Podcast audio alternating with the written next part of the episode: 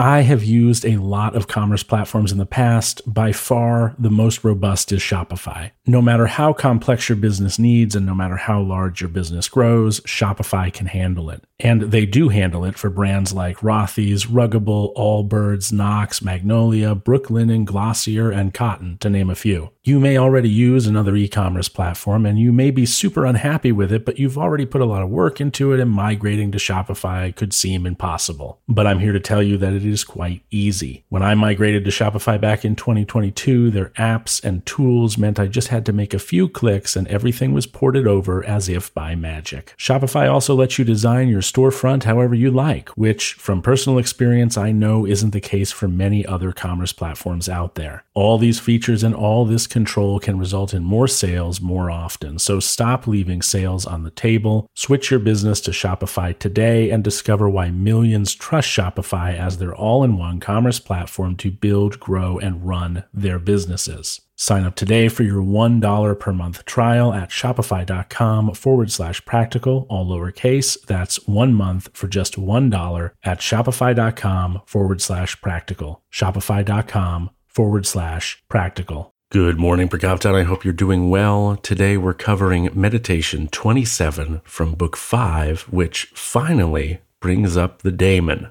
by name for the first time on this podcast. Before we jump in, a thank you to a new patron, Rick Kennerly. Thank you for becoming a new patron, Rick.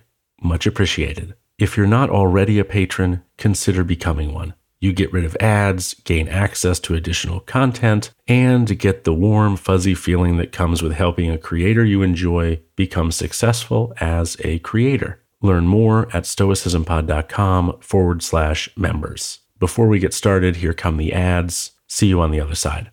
I have used a lot of commerce platforms in the past. By far, the most robust is Shopify. No matter how complex your business needs and no matter how large your business grows, Shopify can handle it. And they do handle it for brands like Rothy's, Ruggable, Allbirds, Knox, Magnolia, Brooklinen, Glossier, and Cotton, to name a few. You may already use another e commerce platform and you may be super unhappy with it, but you've already put a lot of work into it and migrating to Shopify could seem impossible. But I'm here to tell you that it is quite easy. When I migrated to Shopify back in 2022, their apps and tools meant I just had to make a few clicks and everything was ported over as if by magic. Shopify also lets you design your storefront however you like, which from personal experience I know isn't the case for many other commerce platforms out there. All these features and all this control can result in more sales more often. So stop leaving sales on the table. Switch your business to Shopify today and discover why millions trust Shopify as their all in one commerce platform to build, grow, and run their businesses. Sign up today for your $1 per month trial at shopify.com forward slash practical, all lowercase. That's one month for just $1 at shopify.com forward slash practical. Shopify.com forward slash practical.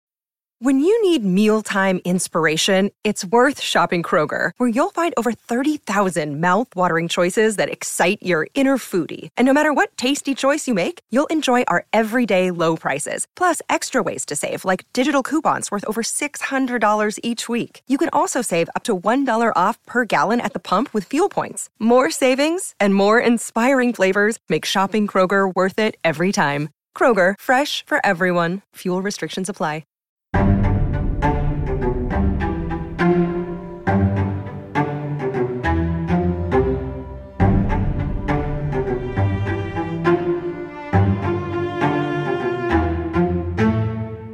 As mentioned at the outset, we're going to talk about the daemon today, or daimon.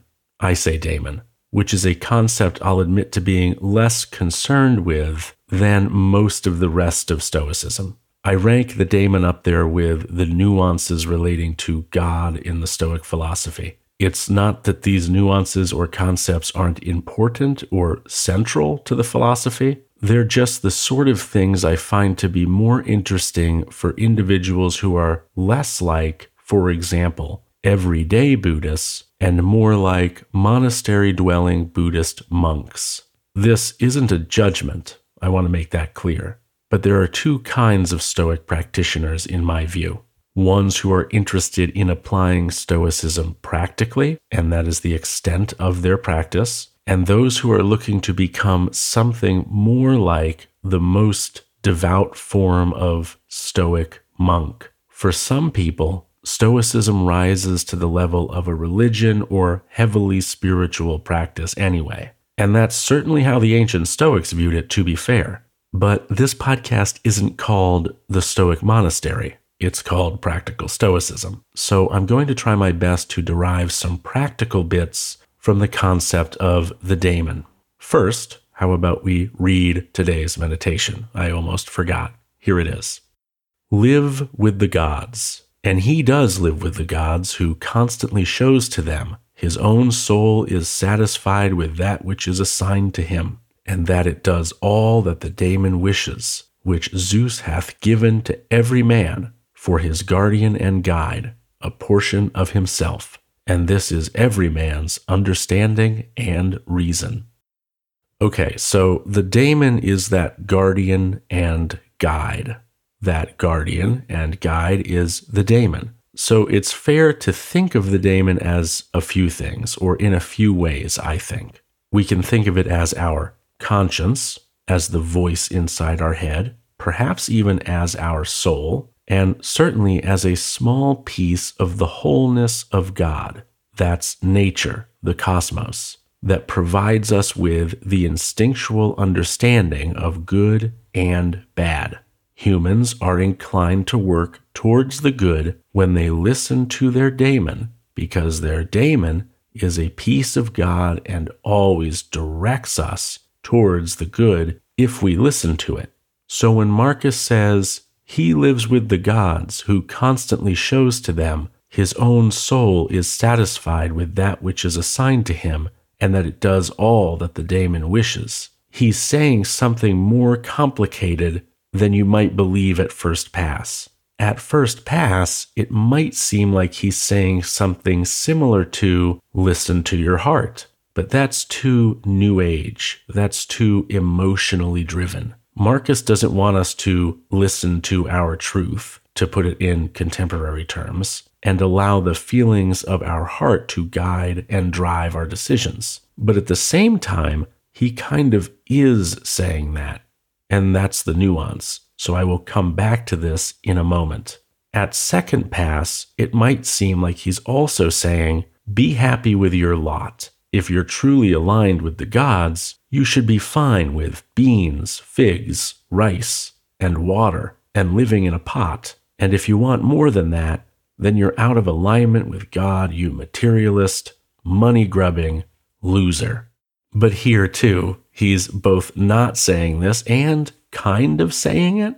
Again, nuance. As is typical in Stoicism, there's what you can easily take from the text with no effort. Then there's what you can take from it when you contort it to fit your desired narrative. And then there's what was probably intended for you to take from it by the author. And getting to what was probably intended is really hard to do because out of 100% of all the Stoic texts and teachings which ever existed in the ancient world, it's likely that we have fewer than 10% of them. It might even be less than 1% of them. We don't know how much we don't have, but we know we certainly don't have all of it, and we don't have that much. So there's a holisticness, a familiarity with a vast body of work that we don't have when we read these things. 90% of what we have is from Epictetus, Seneca, and Marcus. And these guys probably were not the preeminent Stoic thinkers of all time. They're just the ones who are now the preeminent sources on Stoic thought because we have their work and we don't have much of anyone else's. And where we do have other texts,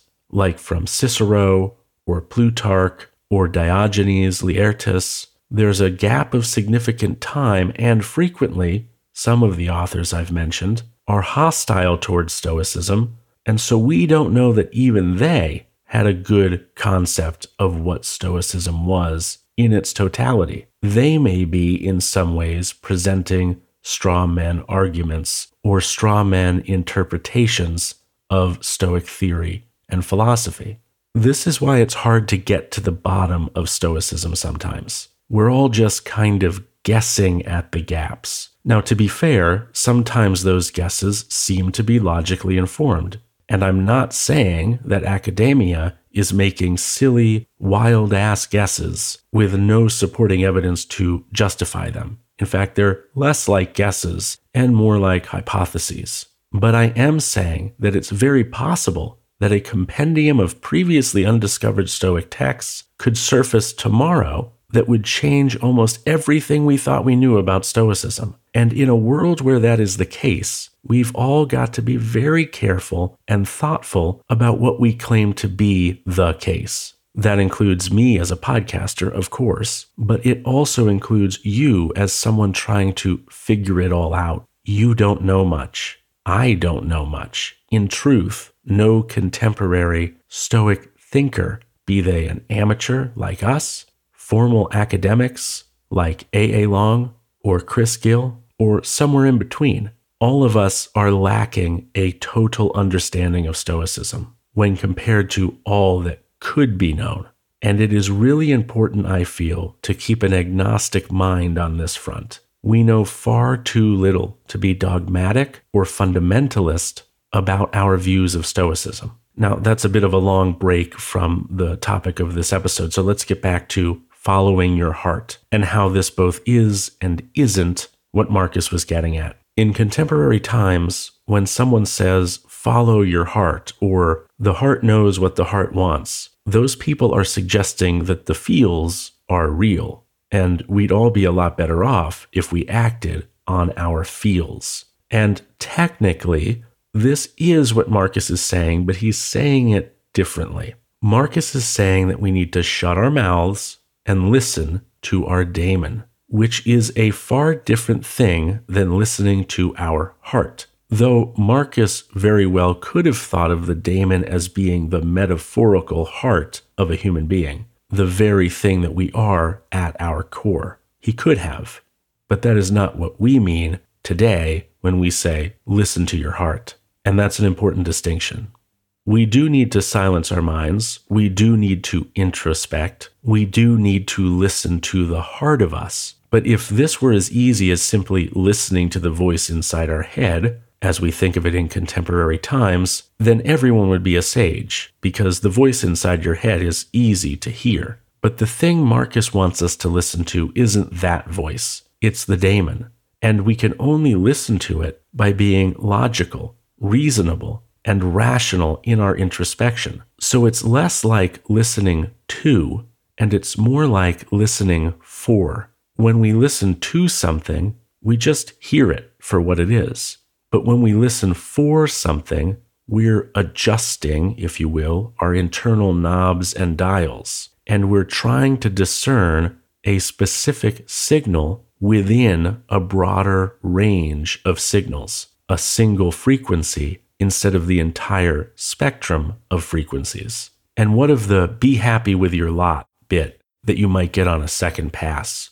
Well, kind of, yes, but not apathetically so. If we're to be happy with what God has given us in the Stoic sense, remember that to the Stoics, that's not our wealth or our family or our house or our job. That's specifically what the Stoic God gave us, which is a spark of itself, the spark of the divine, our inner daemon. We're supposed to be happy with what this thing drives us towards. And I promise you that it's not driving us towards just being happy with whatever happens in the world.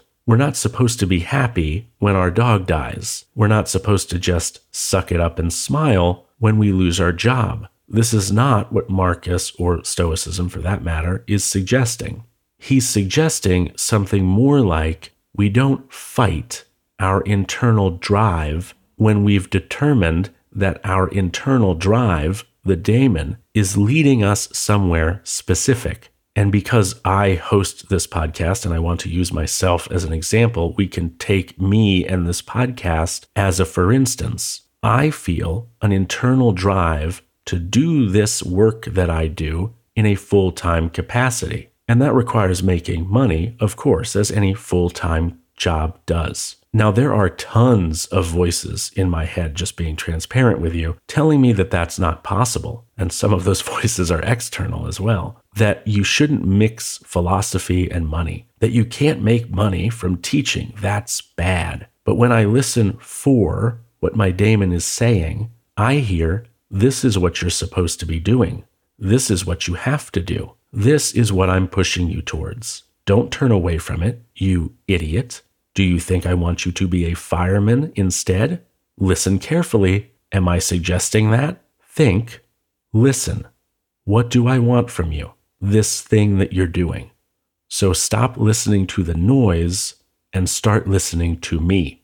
And for others, and even myself, it can be myriad things that this daemon, this voice, is pushing us towards. My daemon is telling me it's time to be a father, as another example. I have other voices that are saying that that's scary, that maybe it's not the right time, that maybe I'm not ready. But what would be more living in accordance to what God gave you, to quote Marcus? To withdraw from what the daemon is telling us to do? To back away from it? To fear it? Or to embrace it and go after it in spite of our other emotions? Clearly, I hope, you know that it is to listen to our daemon and do the hard things. And this is what Marcus is saying. He does live with the gods who constantly shows to them his own soul is satisfied with that which is assigned to him, and that it does all that the daemon wishes, which Zeus hath given to every man for his guardian and guide, a portion of himself. The thing that is assigned to us is the daemon, and we must be happy with what it wishes us to do. That is how we show God the Stoic God, nature, that we are satisfied with our own nature, not by sitting back and doing what society tells us, or what critics tell us, or what our fears tell us, or even sitting back and doing nothing at all. That's nihilism, not Stoicism. We show that we are happy with our lot when we listen to the lot nature gave us, a daemon with drive and a mission. When we ignore it, it atrophies and we become empty, lost, undriven, non contributing madmen. So we must then, in order to live excellently as individuals and unique human beings, listen to our daemon. Be happy with what it urges us to do and effort to do it, no matter what discomfort may be involved in doing so. That's what I think, anyway. Thanks for listening today. I hope you enjoyed the episode. This week, I'll be hosting a roundtable with patrons to plan the content of quarter one of 2024. If you're a patron, I hope you'll be there. Watch for the announcement on Patreon. If you're not, you can learn more about becoming a patron at stoicismpod.com forward slash members. Thanks again for listening, and until next time, take care.